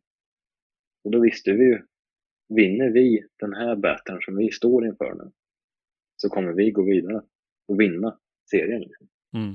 Så det, just, just när man sitter och väntar på att få köra sin viktigaste battle på hela året. Jag kommer ihåg det, det kröp i hela kroppen. Alltså jag hade svårt att sitta still i bilen. Liksom. Jag, vill bara, jag ville bara få det överstökat, liksom, sätta igång. Liksom. Mm. Ehm, men det, det, det gick bra. Vi vann den battlen. Och sen gick vi vidare till final i den tävlingen på Sundsvall och fick möta Jim Olofsson om jag inte minns helt fel. Mm. Det stämmer nog bra. Ja. Så det var en eh, väldigt hård battle faktiskt. Jim är också en eh, riktigt duktig förare som ger betydligt, betydligt mer procent än 100 många gånger. Han kör riktigt, riktigt hårt och ja, men det var en bra battle och det slutade faktiskt med en vinst där också. Mm. Det, det kändes väldigt bra. Precis, och då blev du ju faktiskt först då med två SM-tecken. Och eh, vi är Just det, fortfarande precis. ensamma om det. Ja, exakt. Det är ju, det är ju lite roligt faktiskt, det måste jag säga. Mm. Mm. Och det året så var det ju bankett och grejer då på eh, hotell i Sundsvall på en gång eh, direkt eh, på kvällen efter Ja, finalen. Så Ja, men det var trevligt. Ja, Precis. det var det faktiskt. Och inte skingras för vinden bara direkt efter. Utan Nej, att, precis. Jag för mig att det var riktigt bra ut- uppslutning och det var riktigt trevligt. Och få hylla liksom allihopa på, på en gång. Precis. Eh, sen då till 2019 så kände du att det var dags att, att ta ett steg igen då? Ja, eh, som sagt, återigen, det vi har snackat om eh, utvecklingen. Eh, ja, vi har ju resonerat att norrmännen är ju minst lika bra som vi svenskar inom driftningen, så det var ett ganska naturligt val att åka hela GDS-serien 2019 helt enkelt. Eh, så vi satte helt enkelt sprätt på GDS det året och jag kommer ihåg att det, det var du som intervjuade mig på Elmia, Elmia-mässan eh, har jag för mig, Mm. på våren där. Jajamän, precis. Eh, och då kommer jag ihåg att eh, ja, men jag sa att guldet ska hem till Sverige. Liksom. Jag Mm. kommer ihåg att jag sa det i den intervjun. Mm. Och, eh, ja, det slutade ju faktiskt eh, riktigt bra faktiskt. Mm. Eh, målet vart, eh, ja, det vart som vi hade tänkt helt enkelt. Mm. Ja, det var ju några spännande tävlingar under vägen där också. Våler var ju första tävlingen där i maj där det var ju riktigt Ja, regnigt och blött och man hade ju Ja, fan. lite förhoppningar om att eh, eh, elimineringen skulle få gå på torrt för att det var ju ganska torrt Mm, på förmiddagen där men sen började det ju ösregna så att det vart ju ja, jätteblött. Men, men den tog du ju hem då. mm, Och mm. eh, sen så Det blev det ju... våran, eh, det var faktiskt våran första gång vi var på Våler. Mm, Eh, veckorna innan det eventet så kommer jag ihåg att jag varenda lediga stund jag fick egentligen så försökte jag studera banan de hade kört året innan på GDS. Jag fick aldrig någon riktigt bra uppfattning om hur, hur kurvorna var liksom. Framförallt första kurvan, den högen. Det var många som körde av i sanden på yttern där och det var mycket som gick sönder liksom. Så jag fick lite, respekt för just initieringen där, hur den skulle vara. mm, Så vet jag att jag fick tag i något, jag gick in på Google Maps och liksom försökte få något flygfoto över banan och satt och memorerade. Liksom. Ehm, men sen när vi kom dit så jag tyckte ändå vi fick träna på både blött och torrt och banan föll oss ganska så bra i smaken ganska direkt. Så nej, det kändes bra och på den tävlingen så var det Fredrik Åsberg som var kommentator kommer jag ihåg. Och mm, han eh, jämförde vår körning med James Dean. Och eh, det, Mm. än idag så känns det som en jäkla rolig grej faktiskt. Det, ja, det är sådana saker man kommer ihåg. Faktiskt. Mm. Både, både eh, Fredrik och James Dean är ju stora förebilder inom sporten med för en annan. Så det, ja, Mm. men det, var, det var sjukt kul att få köra en tävling eh, inför honom faktiskt. Mm. Absolut. Eh, sen då bar det av till Mantorp Park, eh, gatubil i juni och eh, där, då var det ju körning då uppe i eh, Mjölbydelen eller södra slingan igen, men då hade ju den där eh, extra asfalteringen varit på plats i ett Ja, år precis. ungefär då. Ja, just det. Så den tog du hem. Yes, eh, den, den tävlingen hade vi lite strul faktiskt. För eh, eh, vi hade motorstrul, vi misständningar som vi har dragits med egentligen väldigt, väldigt länge som vi aldrig kom på felet just då. Men i efterhand så var det våra tändspolar. Vi körde med, vi körde med original tändspolar eh, till 2JZ där. Mm. Och eh, det visade sig att eh, originaltändspolarna eh, spricker med tiden. Det blir varmt och kallt, varmt och kallt så spricker de. Så kan det komma in fukt. Och Ja. då vid full belastning så kan det börja fela helt enkelt. Och ja, vid den tidpunkten så visste vi inte att det var just tändspolarna. Men jag kommer ihåg att eh, för varje battle som gick i den tävlingen så gick bilen bara sämre och sämre för att motorn blev varmare och varmare. Mm.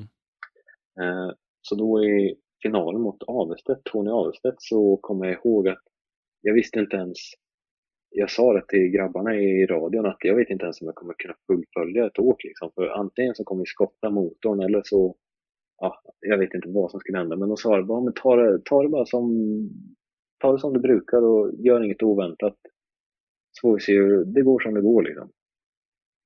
Och då försökte jag köra så lagom som möjligt och försöka vara i zonerna så bra som möjligt liksom i min lead. För jag tänkte, gör jag en så bra lead som möjligt då, då har jag bättre chans och kanske kan hamna på lite efterkälke på min chase och ändå väga upp det om man säger. Mm.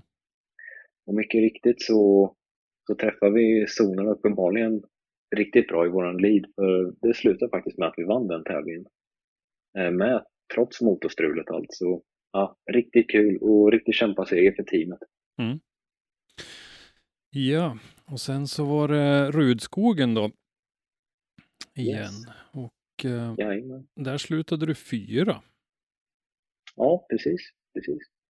Eh, samma, I stort sett samma bansträckning som vi körde, Scandinavian Power Drift.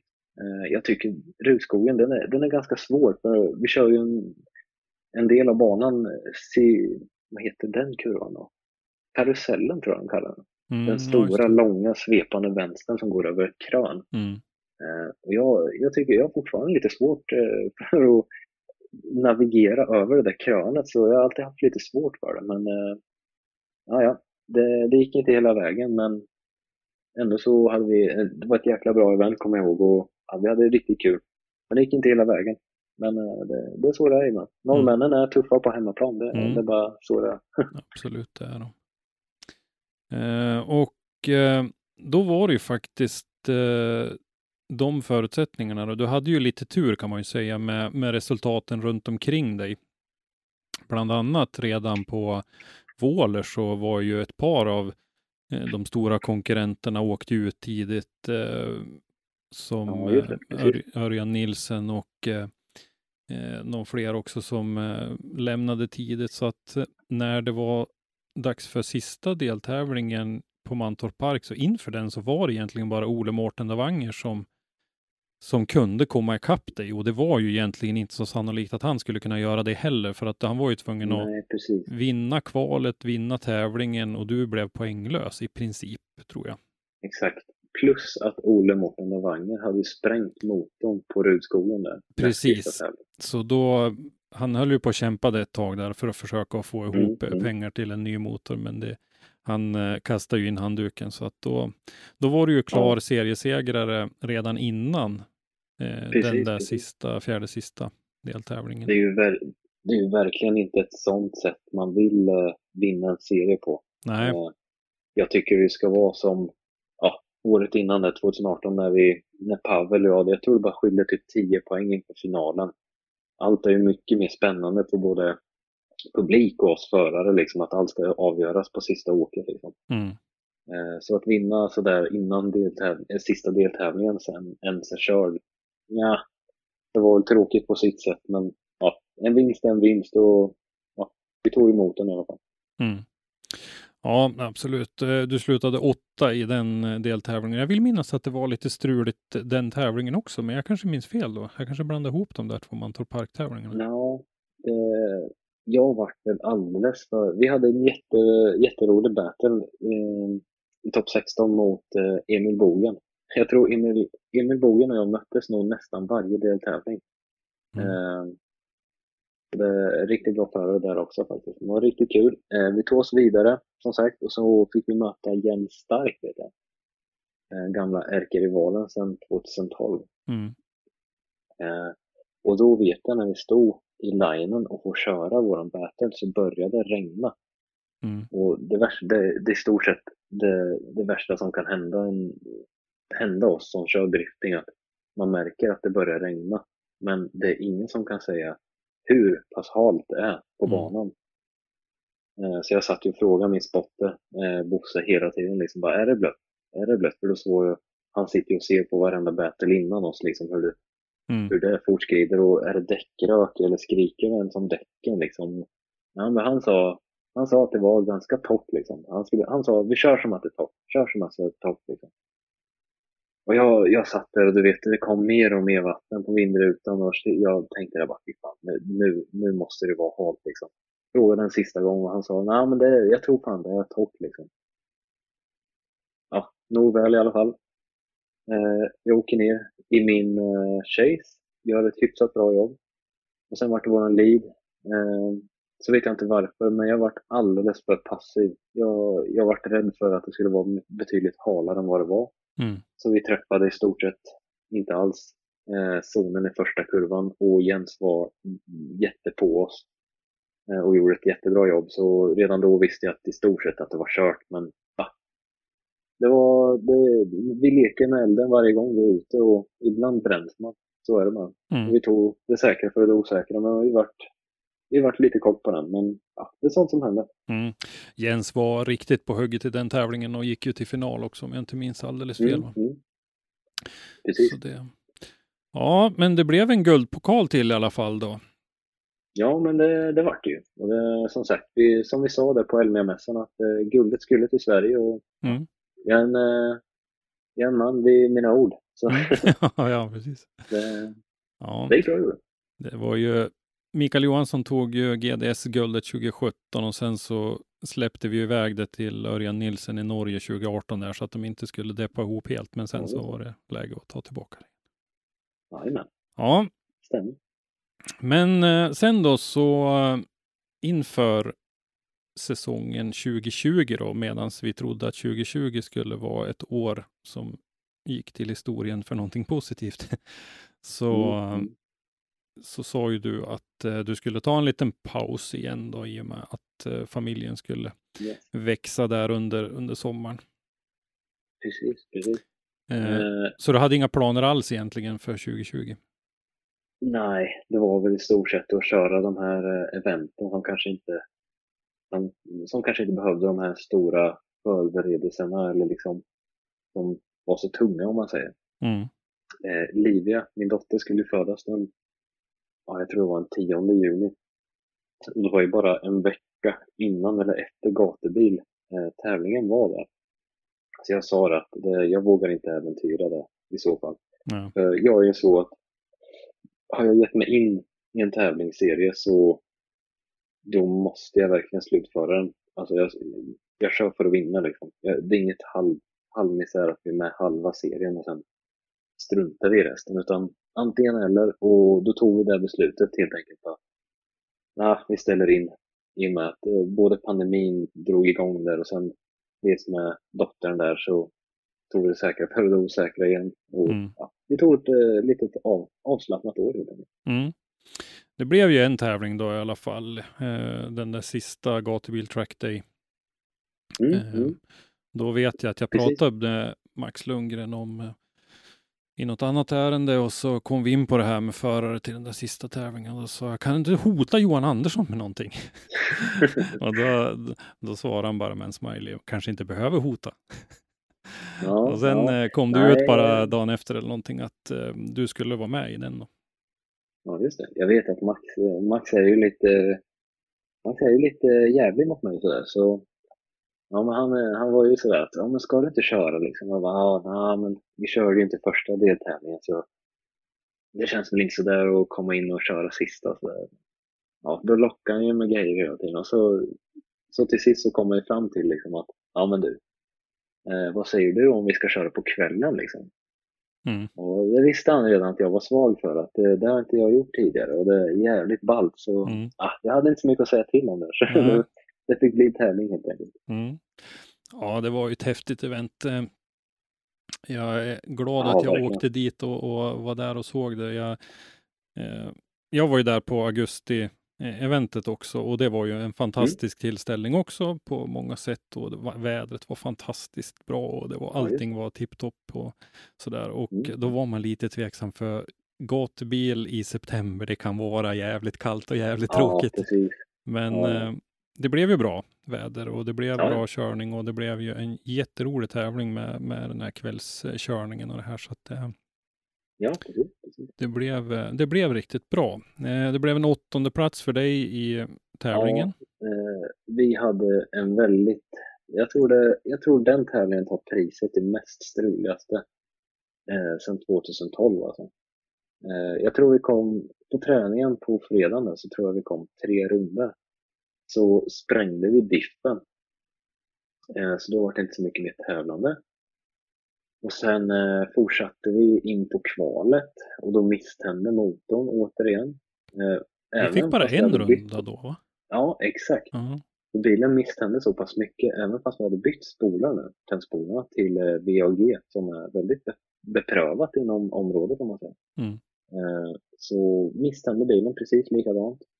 Eh, precis nästan som man precis kunde ta mig runt i stort sett. Eh, så det, det var inte alls bra.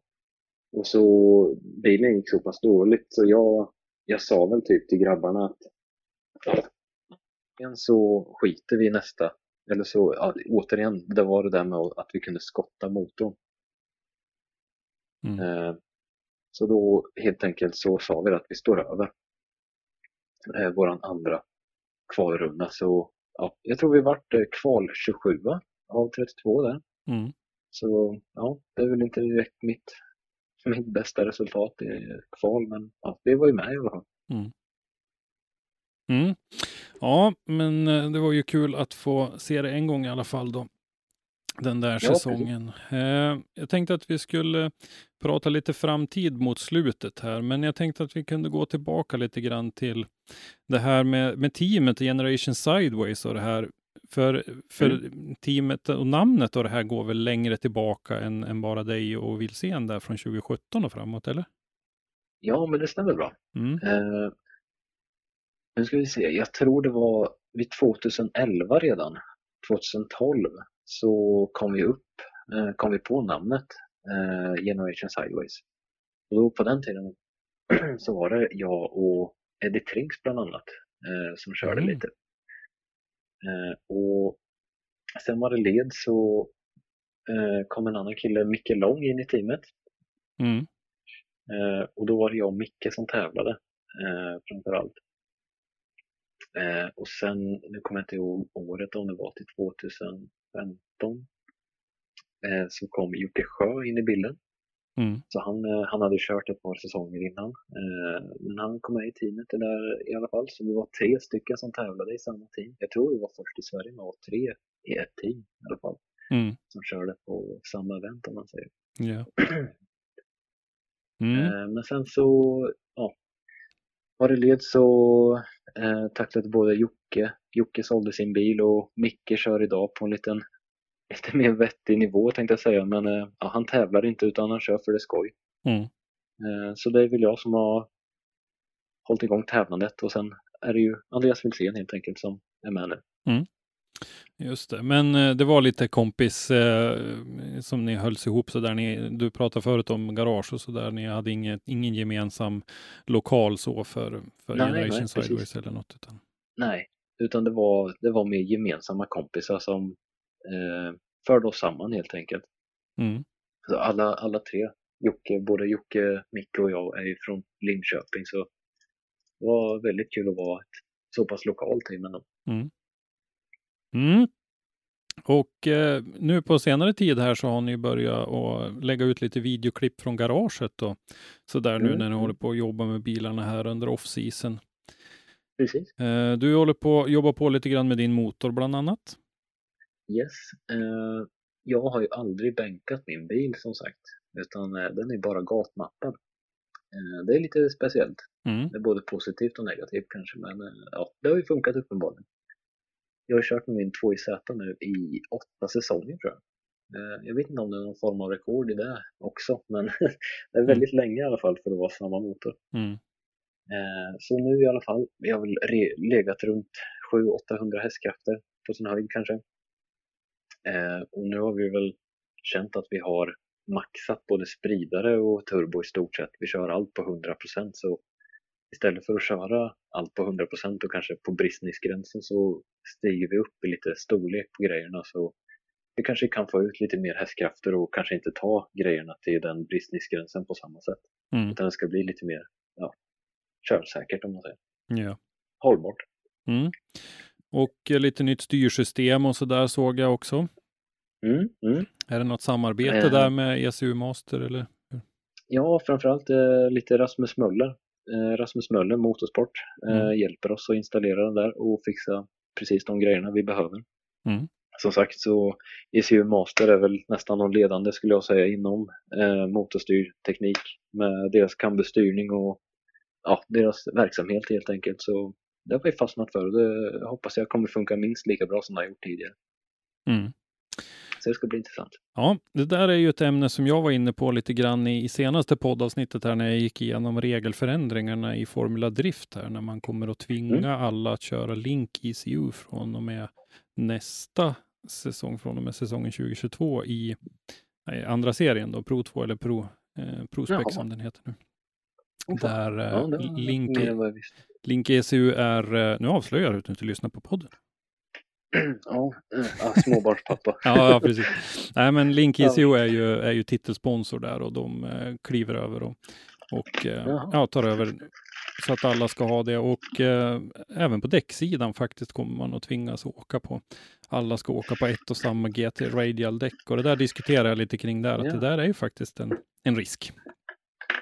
Ja, men så är det. Eh, för att man, man kan ha vana och man kan ju ha samarbeten och, och samarbetspartners och sådär med, med andra ECU-tillverkare och då blir det ju knepigt. Ja, men precis. Det, det är kanske både positivt och negativt som sagt. Mm. Mm, Så är det. Eh, men ni håller ju på med en bil till också, eh, en S15. Jajamän, det stämmer bra. Eh, Andreas Wilsén, Ville som vi säger, eh, har väl tröttnat lite på 350. Eh, den har funkat ganska bra sedan vi kom in i bilden eh, och kunnat hållit lite underhåll på den sådär. Men Mm. Han var väl lite sugen på nytt framför allt och sen eh, så är det väl väldigt smidigt om både jag och han kör samma chassi så vi kan dela på lite reservdelar och sådär. Mm. Så det är tanken att vi ska få igång hans S15 nu med helt nybyggd motor. Med kompressor. Mm. Eh, Kommer köras nu. Till våren i alla fall. Vi fick lite strul. Eh, Den var hos AGs i Norrköping på och bromsades men eh, vi fick lite problem med bränslet så det har vi gjort om nu. Mm. Så ska den tillbaka för en slutgiltig mattning helt enkelt så ska vi börja testa den bilen. Ja. Och skillnaden på den här bilen och Willes gamla bil är att i 350 så sitter en dubbelturbo V8 Mm. och eh, i S15 så har vi kompressor så jag tror kompressormaskinen kommer vara lite mer snällare att köra. Mm. Mm, Så jag tror Willes utvecklingskurva kommer gå ganska mycket uppåt nu i alla fall. Mm. Wille har tagit en jäkla massa steg framåt sista, sista åren nu och jag tycker det har blivit jäkligt kul att köra med honom på banan faktiskt. Mm. Eh, Wille kom ju från rallyskogen från början så han har lite rallytakter i sig men eh, nu börjar jag få honom att använda styrstoppen lite mer och kanske ge lite mer gas. Mm. Ja, men det går bättre och bättre. 350Z inbillar man sig ju är ett svårkört chassi. Det är inte så många som bemästrar och får till dem där. Eh, Nej, nej precis. De är lite eh, speciella i uppbyggnaden på det här sättet. Mm. Jag fick faktiskt testa Willes eh, 350 förra året. Eh, om det var på 5100s eh, körning på Mantorp. Eh, så fick vi köra en liten sväng där. och- Nej, det funkar bra tyckte jag, men eh, han var lite bångstyrig. Men samtidigt så det är mycket nytt, mycket V8. Jag, jag är ju ingen, alltså, vi måste prata om er. Man, antingen så är man ju V8 eller så är man inte V8. Ja, ja, ja men så är det ju. Eh, Ante, jag, jag är man raggare eller är man inte? Liksom. Ja, men lite så. Jag, jag är tyvärr inte V8 egentligen. Men eh, eh, som sagt, det var lite klurigt att köra. Men ja, alltså det funkade och det, det märks att det är skillnad på chassi och chassi, så är det. Mm. Eh, men det var fruktansvärt lärorikt att få köra någon annans bil och som verkligen funkar det med. Det är både säcklåda, som sagt 1000 hästkrafter, R-däck, Wisefab både fram och bak. Så Mm. bilen 350 är väldigt, väldigt snabb. Det måste jag säga. Men eh, som sagt, S-chassit, jag, jag, det är en anledning att jag inte har bytt bil på tio år nu. Liksom, utan det är ju, den sitter ju mig i hand, handsken. Liksom. Mm. Eh, Det känns verkligen bra. Så jag tror Wille kommer bli verkligen nöjd med sin S15 nu när vi får den på banan. Ja, det ska bli riktigt kul att se. Yes. Eh, en annan sak som vi har berört lite grann är ju att du jobbar ju också på Mantorp Park. Ja, precis. precis. Eh, vad är det för någonting du pysslar på med där? Eh, I första hand så är jag väl instruktör kan man säga för något som heter Drift School. Eh, och det är en eh, kurs som man kan komma och köra med mig och Dennis Martinsson faktiskt som instruktörer. Och det går ut på att man får köra en Volvo, en framhjulsdriven Volvo med plastringar på bakhjulen som beter sig precis som en bakhjulsdriven bil i stort sett om man säger. Mm. Eh, så för den som inte har upplevt drifting överhuvudtaget och vill kanske känna på på ett lite enklare sätt så är det en väldigt bra, väldigt rolig kurs framförallt. Som är både, både lärorik för någon som kanske kan försöka häva en sladd i trafiken och vilja känna sig lite mer säker på vad som händer. Och för den som är lite mer avancerad så är det ett väldigt roligt nytt sätt att hantera en bil på. Jag, jag själv blir som ett barn på nytt när jag kör de där bilarna och jag, jag tycker det är fruktansvärt kul. Mm. Vad, vilka är det som är, är elever på sådana kurser då? Är det företagsevent och sånt eller är det mera motormänniskor så att säga? Det kan faktiskt vara precis vilka som helst. Vi har haft både A-traktorförare och sen har vi haft äldre personer som är mer eller mindre pensionärer.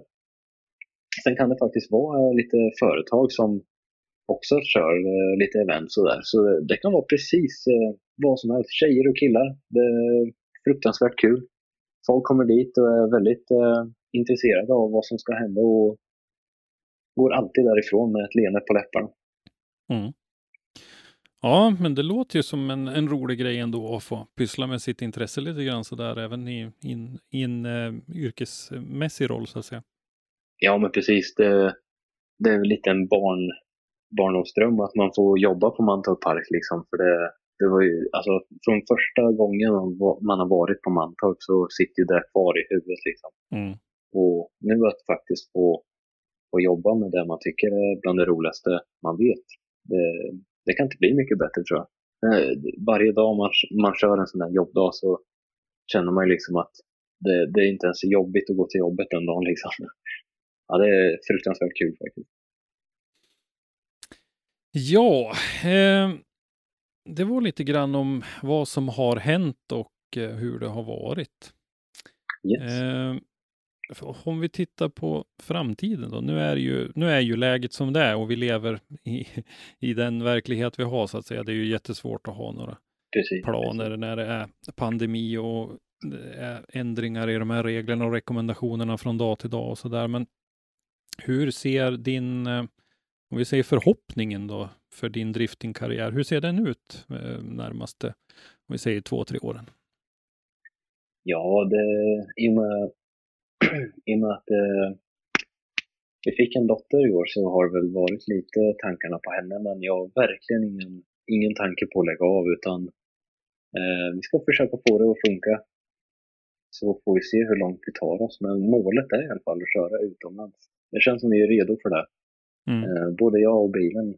Eh, så det vore kul att göra en satsning faktiskt. Mm. Sen, eh, sen får vi helt enkelt se hur världsläget ser ut. Men det är väl kanske både positivt och negativt att det är som det är just nu i min, i min position i alla fall. Mm. Men jag har inte gett upp och jag är fortfarande väldigt hungrig. Så vi får se hur långt vi tar oss helt enkelt. Mm. Det tycker jag låter riktigt lovande. Det skulle vara väldigt, väldigt spännande att se dig i, eh, i Driftmasters kanske eller något Ja. annat. Ja, Så det- nära. Det hoppas vi verkligen på. Men eh, då har vi nog knallat igenom det mesta av det jag hade tänkt att vi skulle prata om. Känner du att det är någonting som, som saknas i historien om Johan Andersson? Ja, nej, jag tror vi fick med det mesta. Jag vill eh, egentligen bara passa på att tacka alla som har varit med mig på vägen. Eh, supportat på ett eller annat sätt. Eh, jag har alltid uppskattat den, den stöttningen man har fått. Liksom, och idag har jag världens bästa team. Grabbarna ställer upp fruktansvärt mycket och ja, jag, jag, jag har det så pass bra som man kan ha det i stort sett. Jag har ingenting att klaga på utan körningen är, den sitter, bilen sitter, teamet, det kan inte bli mycket bättre och ja, jag, jag är i en riktigt bra position så får jag bara läget så kommer vi satsa och jag vet att det kommer gå vägen då. Det låter ju fantastiskt. Om man vill eh, följa dig och teamet, hur eh, gör man det lämpligast? Eh, då kan man följa oss på Facebook. Vi har en eh, egen sida som heter Generation Sideways. Eh, jag finns på Instagram som eh, Johan Drift. Så får man se helt enkelt vad som kommer upp. Men eh, vi kommer att försöka köra våra videouppdateringar på Youtube lite mer eh, frekvent nu. Mm. Eh, Det har varit ganska tyst på medierna från oss genom alla år egentligen. Så vi sa det att om vi inte växer på, på banorna i år så får vi växa på median istället. Så jag hoppas att det kanske finns någon, eh, någon annan där ute som uppskattar att vi filmar det vi gör helt enkelt. För ja, det, det är riktigt balla grejer vi gör i, i garagen och just nu så är det en ganska stor dödperiod innan vi börjar sätta igång med körningarna. Men det kan vara ganska intressant att se vad som händer i garagen med kanske. Jo, men det är absolut. Och ni heter Generation Sideways även på Youtube om man vill följa er Yes. där och klicka i och så att man får eh, förvarningar när det kommer nya, Precis, nya precis. klipp. Ja, men då, då säger vi tack så mycket till dig Johan Andersson för att du tog dig tid att vara med i Driftpodden och så hoppas vi att vi ses på någon bana ganska snart. Ja, men absolut. Jag får tacka för att jag fick vara med. Tack för att du har lyssnat. Lyssna gärna på våra tidigare avsnitt och glöm inte att ge oss betyg i din podcastapp. Har du en gäst eller ett ämne som du vill att vi tar med i Driftpodden så skicka oss ett meddelande på Driftpoddens sociala medier eller skicka ett mejl till oss på driftpodden gmail.com. I dagens avsnitt har ni hört Johan Andersson, programledare var Christer Hägglund. Ljudpåläggning och slutmix Robban Strandberg. Produktionsåret var 2021.